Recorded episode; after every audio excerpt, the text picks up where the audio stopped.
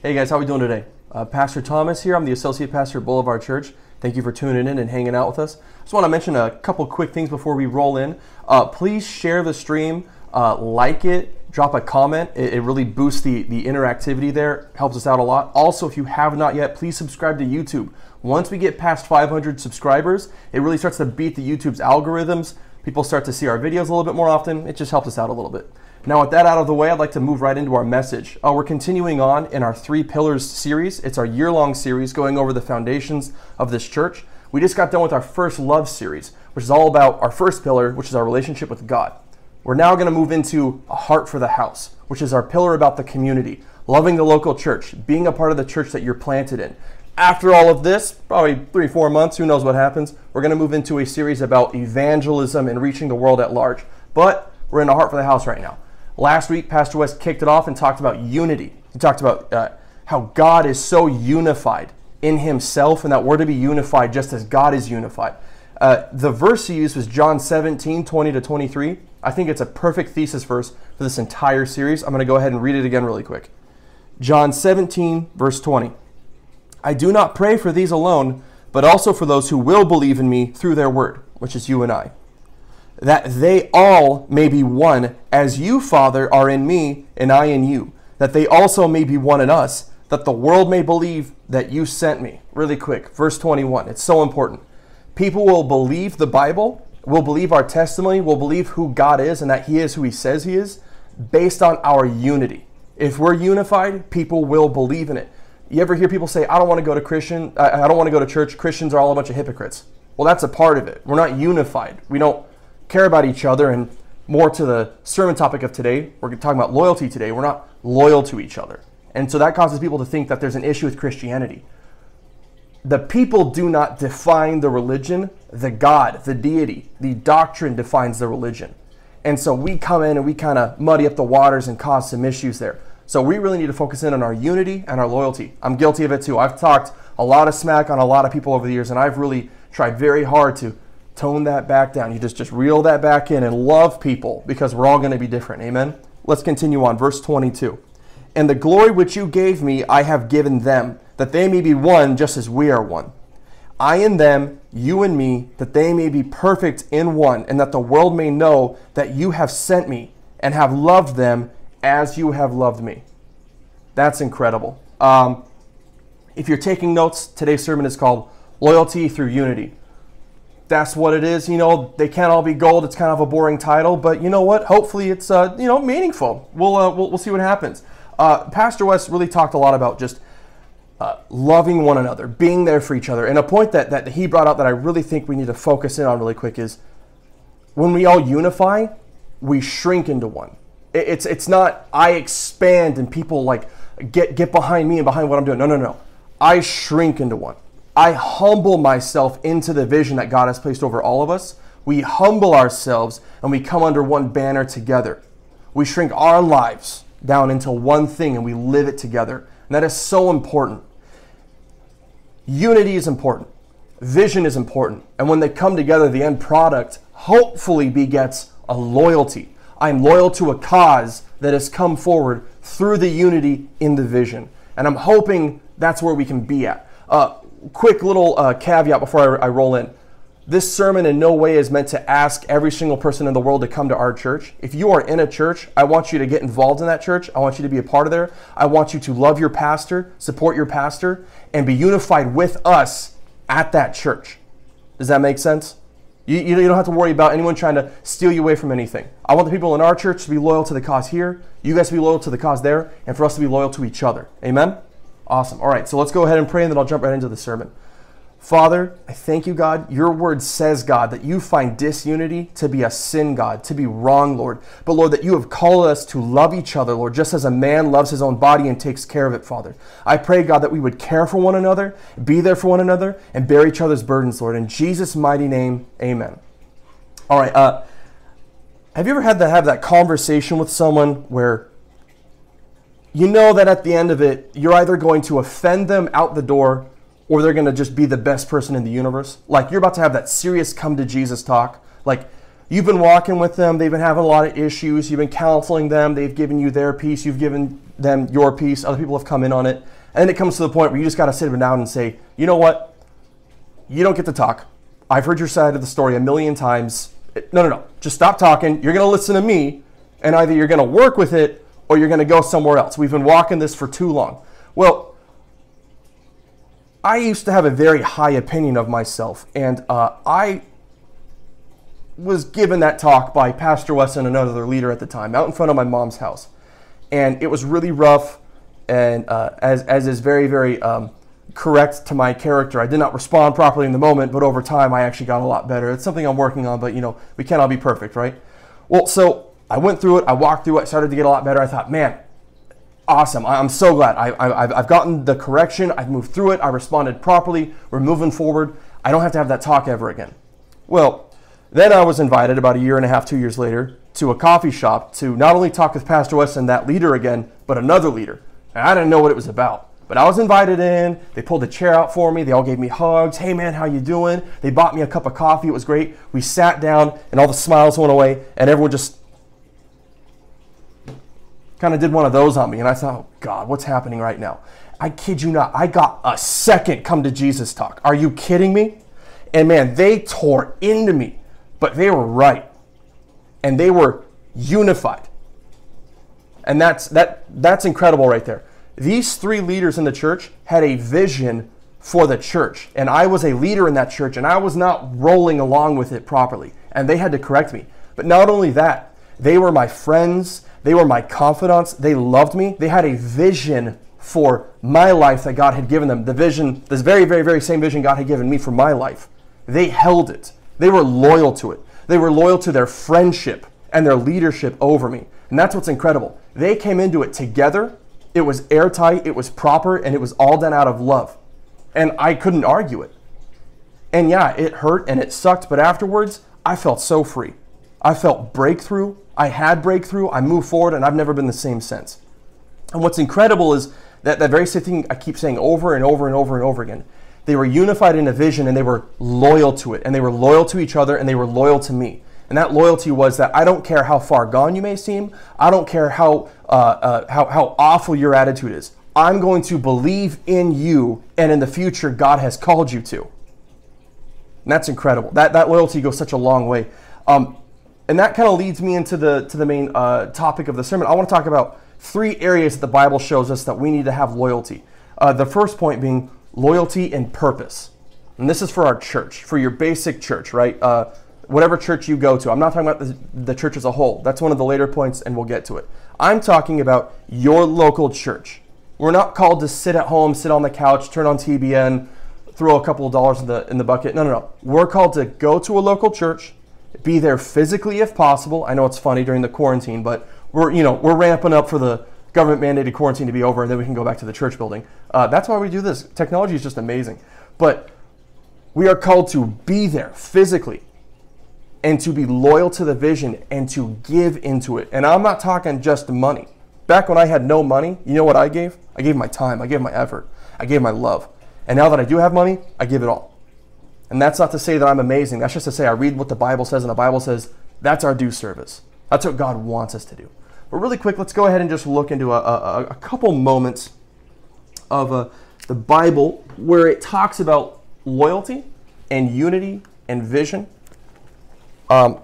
Really quick, I want to touch up on something. Jesus Christ came for two things. He came for our salvation, to die for our sins, right? And that's incredibly important, right? We have salvation through...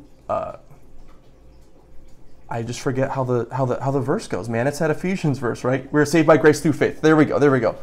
And that's incredible. You want to know what the second part of Jesus' mission was? It was to establish the local church. So when we accept one but not the other, we're throwing half of Jesus' mission out the window. And I know that sounds really intense and harsh. People might go, well, how can you say that? Well, Jesus came and he said to Peter that he will establish his church upon the revelation of Jesus Christ as the Messiah, that the gates of hell will not prevail against it. Jesus came to establish. Those are his own words. And we have to be a part of that establishment. Does that make sense? So really quick, I want to go to a really, really bad example of unity in the Bible. that was absolutely incredible and that God kind of marveled at. But it was used for the wrong means, so God had to handle it. And that's obviously the Tower of Babel. So we're going to go Genesis chapter 11, verses 1 through 6. Now the whole earth had one language and one speech. And it came to pass as they journeyed from the east that they found a plain in the land of Shinar, and they dwelt there. Then they said to one another, "Come, let us make bricks and bake them thoroughly." See, they're already unified. They had brick for stone, and they had asphalt for mortar. And they said, "Come, let us build ourselves a city and a tower whose top is in the heavens. Let us make a name for ourselves, lest we be scattered abroad over the face of the whole earth." Continuing on to verse 5. But the Lord came down to see the city and the tower which the sons of men had built. And the Lord said, "Indeed, the people are one, and they all have one language. And this is what they begin to do. Now nothing that they propose to do will be withheld from them." That's incredible. I got saved in November of 2011, November 9th, 2011. It's an awesome day for me.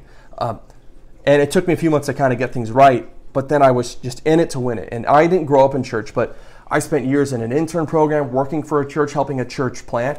And I got kind of a lifetime's worth of, like, you know, children's Bible stories and the Christianese phrases and all that cool stuff kind of compiled into one decade.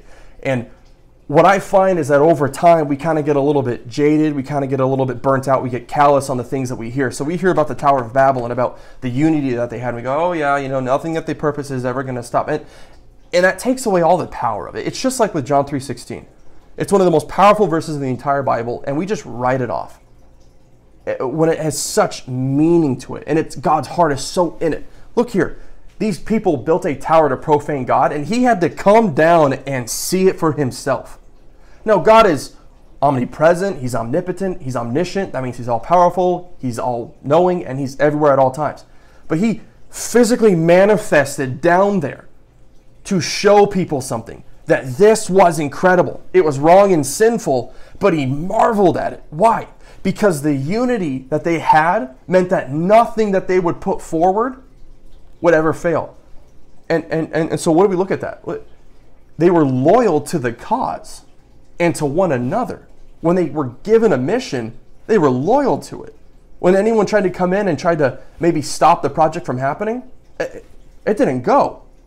What is known here is that they were unified. They were loyal to the mission at hand. And God himself said, nothing that they come forward to do will not prosper. Nothing will fall apart. So he had to come down and personally scatter it, which is pretty incredible. That nothing would have stopped this, so God physically put his hand in it and stopped that mess from going on. Now, if we want a more refined, godly, Jesus-loving approach to it, let's go to the book of Acts. And Acts chapter 2, we're going to start in verse 1. And this is kind of getting into last year when we were going over our daily series, talking about what the church needs to be doing daily. That unity and that loyalty to a vision and to a mission is all in the middle of this. So we're going to read verse 1, and then we're going to skip forward a bit. When Jesus called them to go up into the upper room in Jerusalem and start to pray, this is what it says about it. When the day of Pentecost had fully come, they were all with one accord in one place. They had one heart, one mind, one purpose, one mission. They were loyal to it. They were loyal to Jesus, and they were loyal to each other.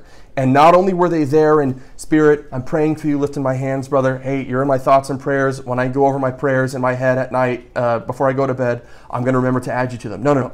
They were there physically in that room for a certain amount of time that's not on the top of my head, so I can't help you out there, but, you know, I'm sure you can figure it out. They were probably there for a while, and they were praying and praying, and then God shows up.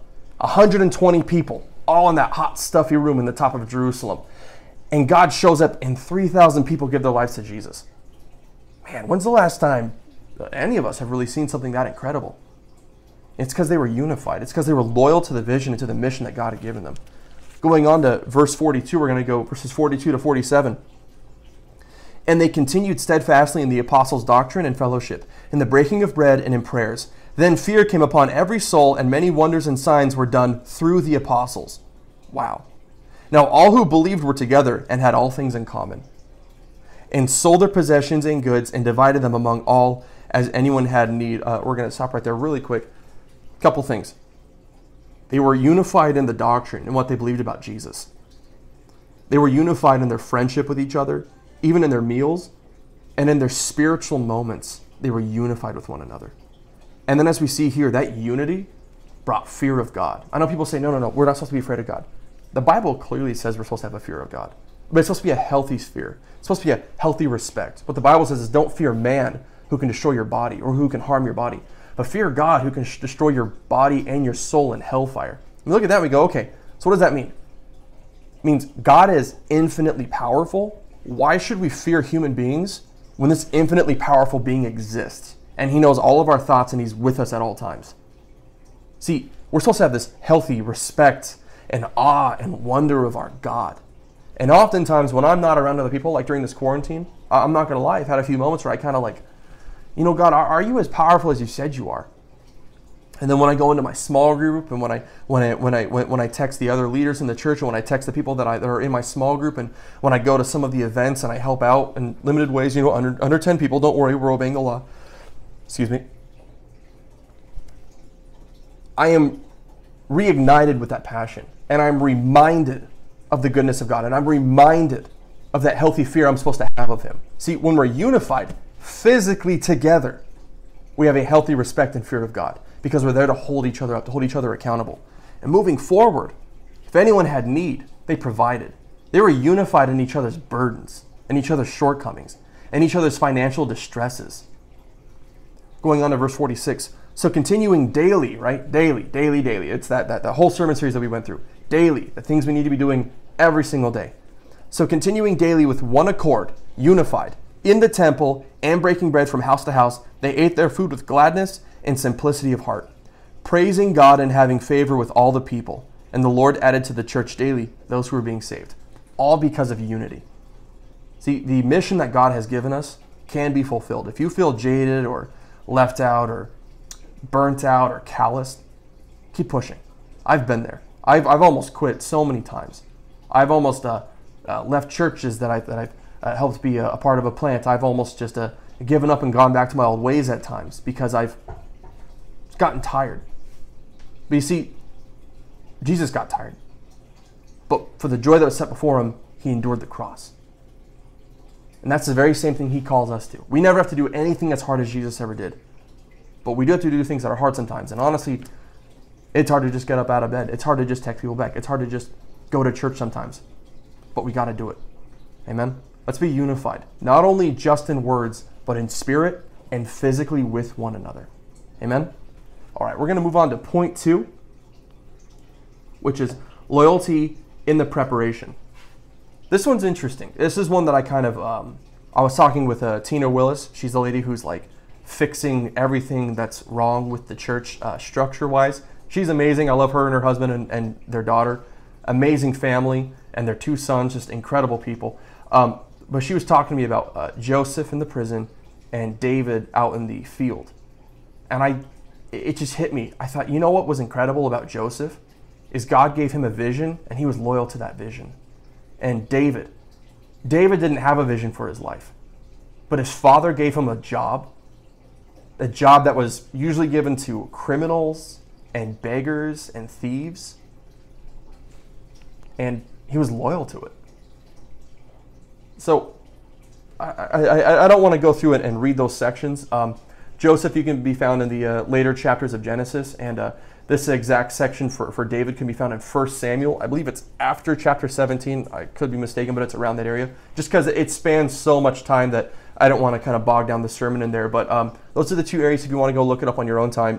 Joseph was given a vision that he would lead his family. He didn't know in what capacity. And, you know, people say he was being kind of a brat about it. I don't really know. He kind of went out and he just said, guys, God showed me something. Aren't you excited for me? I'm going to be in charge of all of you. And they're like, well, no, we're not actually too excited about that. And he kept pushing it. He had a lot of favor with his father. So his brothers hit him over the head, threw him into a pit, and one of his brothers had to stop them from killing him. And then the youngest brother, you know, everyone thinks the youngest one is the most innocent. They're not. My little sister, Emily, if you're watching, I love you, girl, but See the scar up here? Yeah, I remember, girl. Anyways, the youngest brother, I believe it was Benjamin. Yeah, Benjamin. He says, hey, man. No. It was Judah. Judah says, hey, man, let's sell him. Yeah, let's make a profit off of it. Let's sell him. So we get sold into slavery. For what? For just being daddy's favorite special boy, like Maxwell. You know what I mean? And so he gets sold into slavery, gets sent down to Egypt, And he gets sold into slavery, into this guy named Potiphar, into his house. And you want to know what he does? He does his best job that he possibly can because he's loyal to the vision of God over his life. And he gets favor, so much so that he's treated like the greatest servant in the entire household. And then Potiphar's wife says, man, I like that Joseph guy. I like him a lot. And Joseph says, hey, man, I'm not going to dishonor my master, your husband, and I'm not going to dishonor my God. And he gets accused of attempting to do things to her, and he gets thrown into prison for doing the right thing. But you want to know what Joseph says? I'm going to do my best in prison. And he becomes the top prisoner. He runs the prison for the guy. And years later, he's released from prison. He gets to interpret a dream for Pharaoh, and then he becomes the second man in the country, and he gets to save his family from famine. Let's move forward to David. David has 8 older brothers, I believe. I believe it's 8, yes. And his father really has no use for him. So, do you want me to farm? Do you want me to go be a soldier? Do you want me to do this? Do you want me to go sit in the gate with you, Dad? No, why don't you go hang out with the sheep? They stink. They're a lot of work. You're going to have a lot of sleepless nights because you're not allowed to sleep while they're out in the pasture.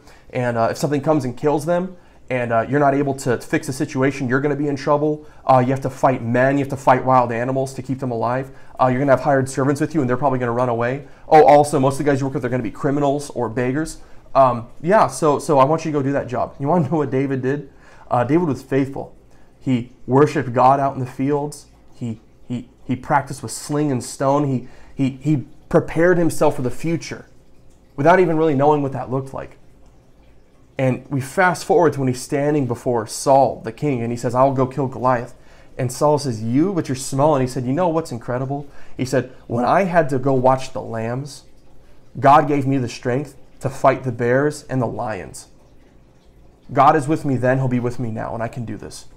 See, David was loyal to his father out in the field, and that built in him the ability to be loyal to the vision of God, not only for his own life, but for Israel. David's loyalty went to an entire nation, and it brought them out of such distress. They beat the Philistines. They smacked them around. They kicked them out of their country.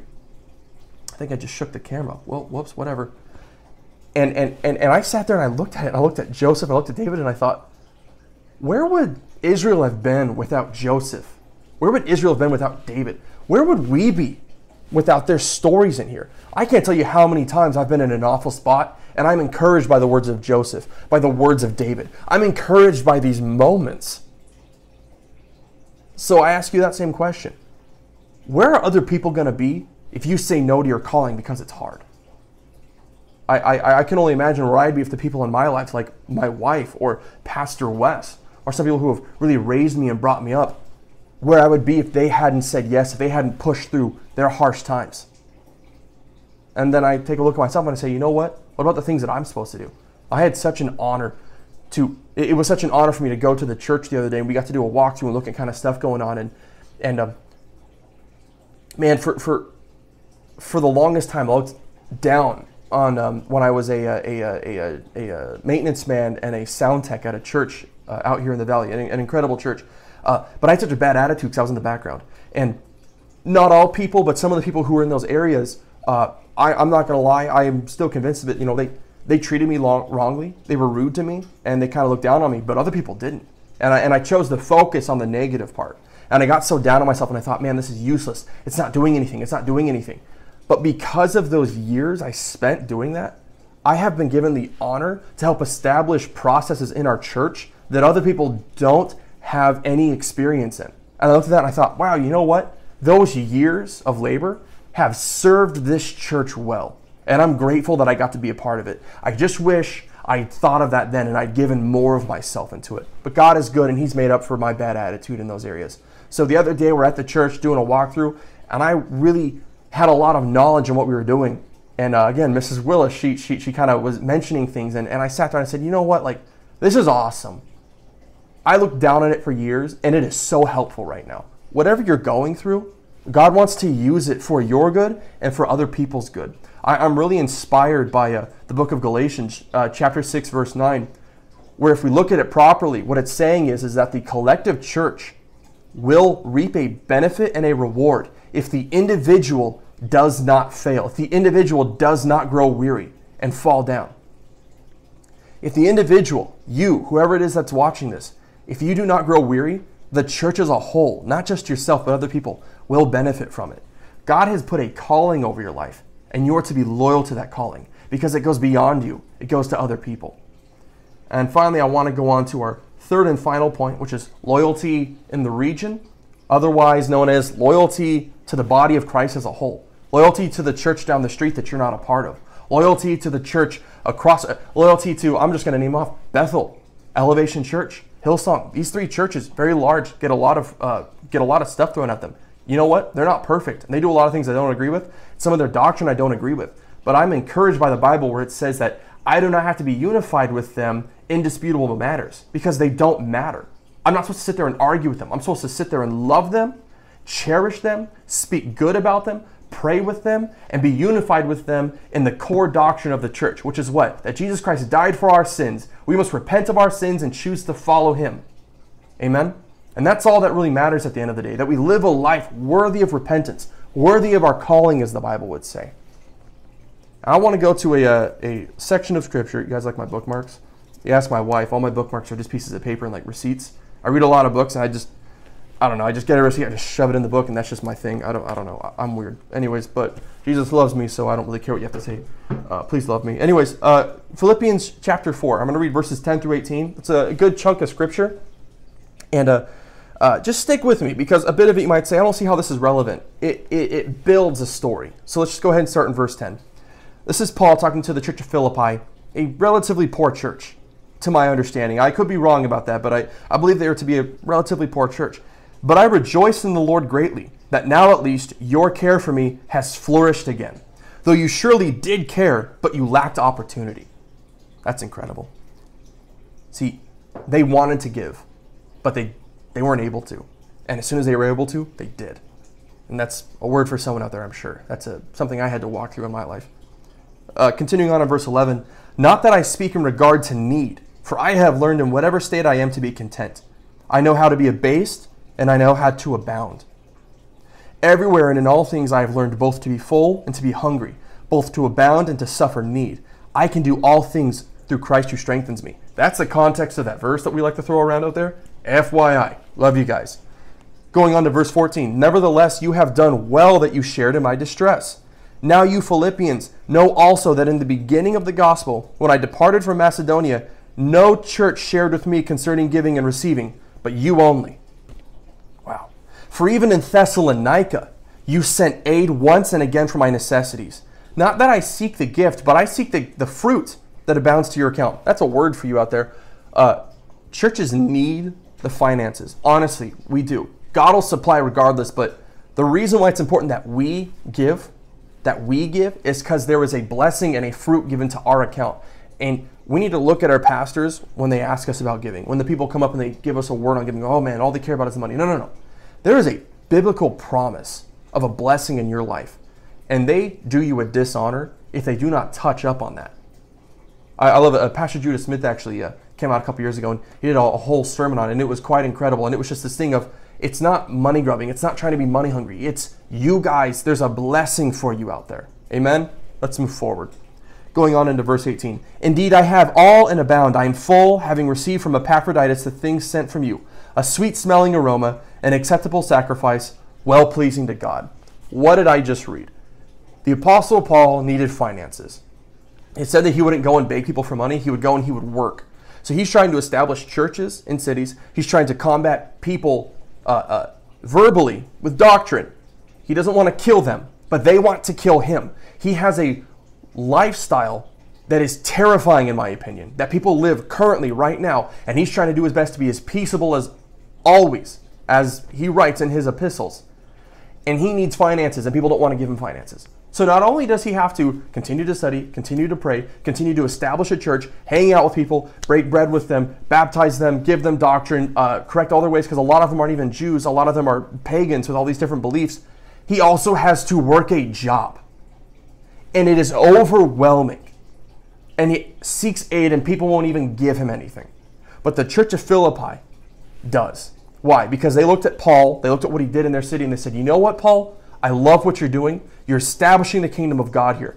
I am loyal to the cause of Jesus Christ.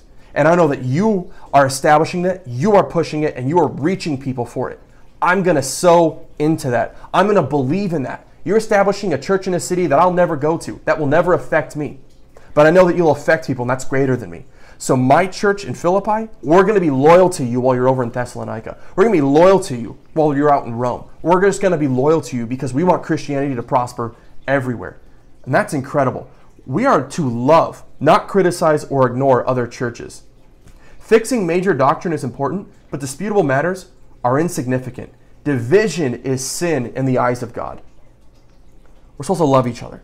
Doesn't matter if you go to Central. I love Pastor Judd Wilhite. He has this amazing, philosophy. He says, you know, my church is always changing. People come in and then they leave. Why? Because they come in and they get saved and they experience who Jesus is, and then they want to go and have a deeper relationship. So they go to other churches out in the valley. That's incredible. He's not offended about it. He's not upset about it. And God has blessed him with an incredible church and an amazing reach. And you know what? It's because he's been humble about it, and because he doesn't mind that people come in and out of his church. Why? Because they go and they get better and they get stronger. And the Valley of Las Vegas grows as well. I love all the churches out here in the Valley. Are all of them perfect? No. Are all their pastors perfect? No. Do they say things I don't agree with? Yeah. Even recently, some pastors in some local churches that I love, I respect, I adore them, they say things that I don't agree with. They push things that I don't agree with. But you know what? They're disputable matters. Doesn't matter. The moment they come out and they say, Jesus Christ is not the Son of God, that's where you have a problem. But they don't. And people get to know who Jesus is. People grow stronger. People feel confident, like they can actually achieve things for God now. Why would I step on that? Why would I take people out of that? No, I'm going to love them into it. Doesn't matter if, hey man, like I want more people to come to my church. Of course, everyone does. But are we loyal to the cause of Jesus Christ? Because you know what that would mean? I'm not going to feel insecure or insignificant because of the size of my church or because of the size of my reach. God has given us our measure. God has given them their measure. And we need to be happy for each other and grateful for what we've been given. Amen? So to sum this all up, God has called us to be loyal. He's called us to be unified, to have a vision, and to be loyal to that. To be loyal to the things that God has given us. To be loyal to the call over our lives. God has called us to be loyal to our local church, to the calling over our own life, and to the body of Christ as a whole. I hope this message has blessed you today. My intention was that we would all look at this a little bit differently, look at one another a little bit differently, and really respect the mission that Christ's given us, and really respect one another. I really hope that that's what happened. I just want you guys to know that I love you, and I'm grateful for you. I'm going to pray, and then we're going to go on about our days. So, Father, we thank you for this time. We thank you, God, for unity, God, and loyalty. God, we cherish these moments with you.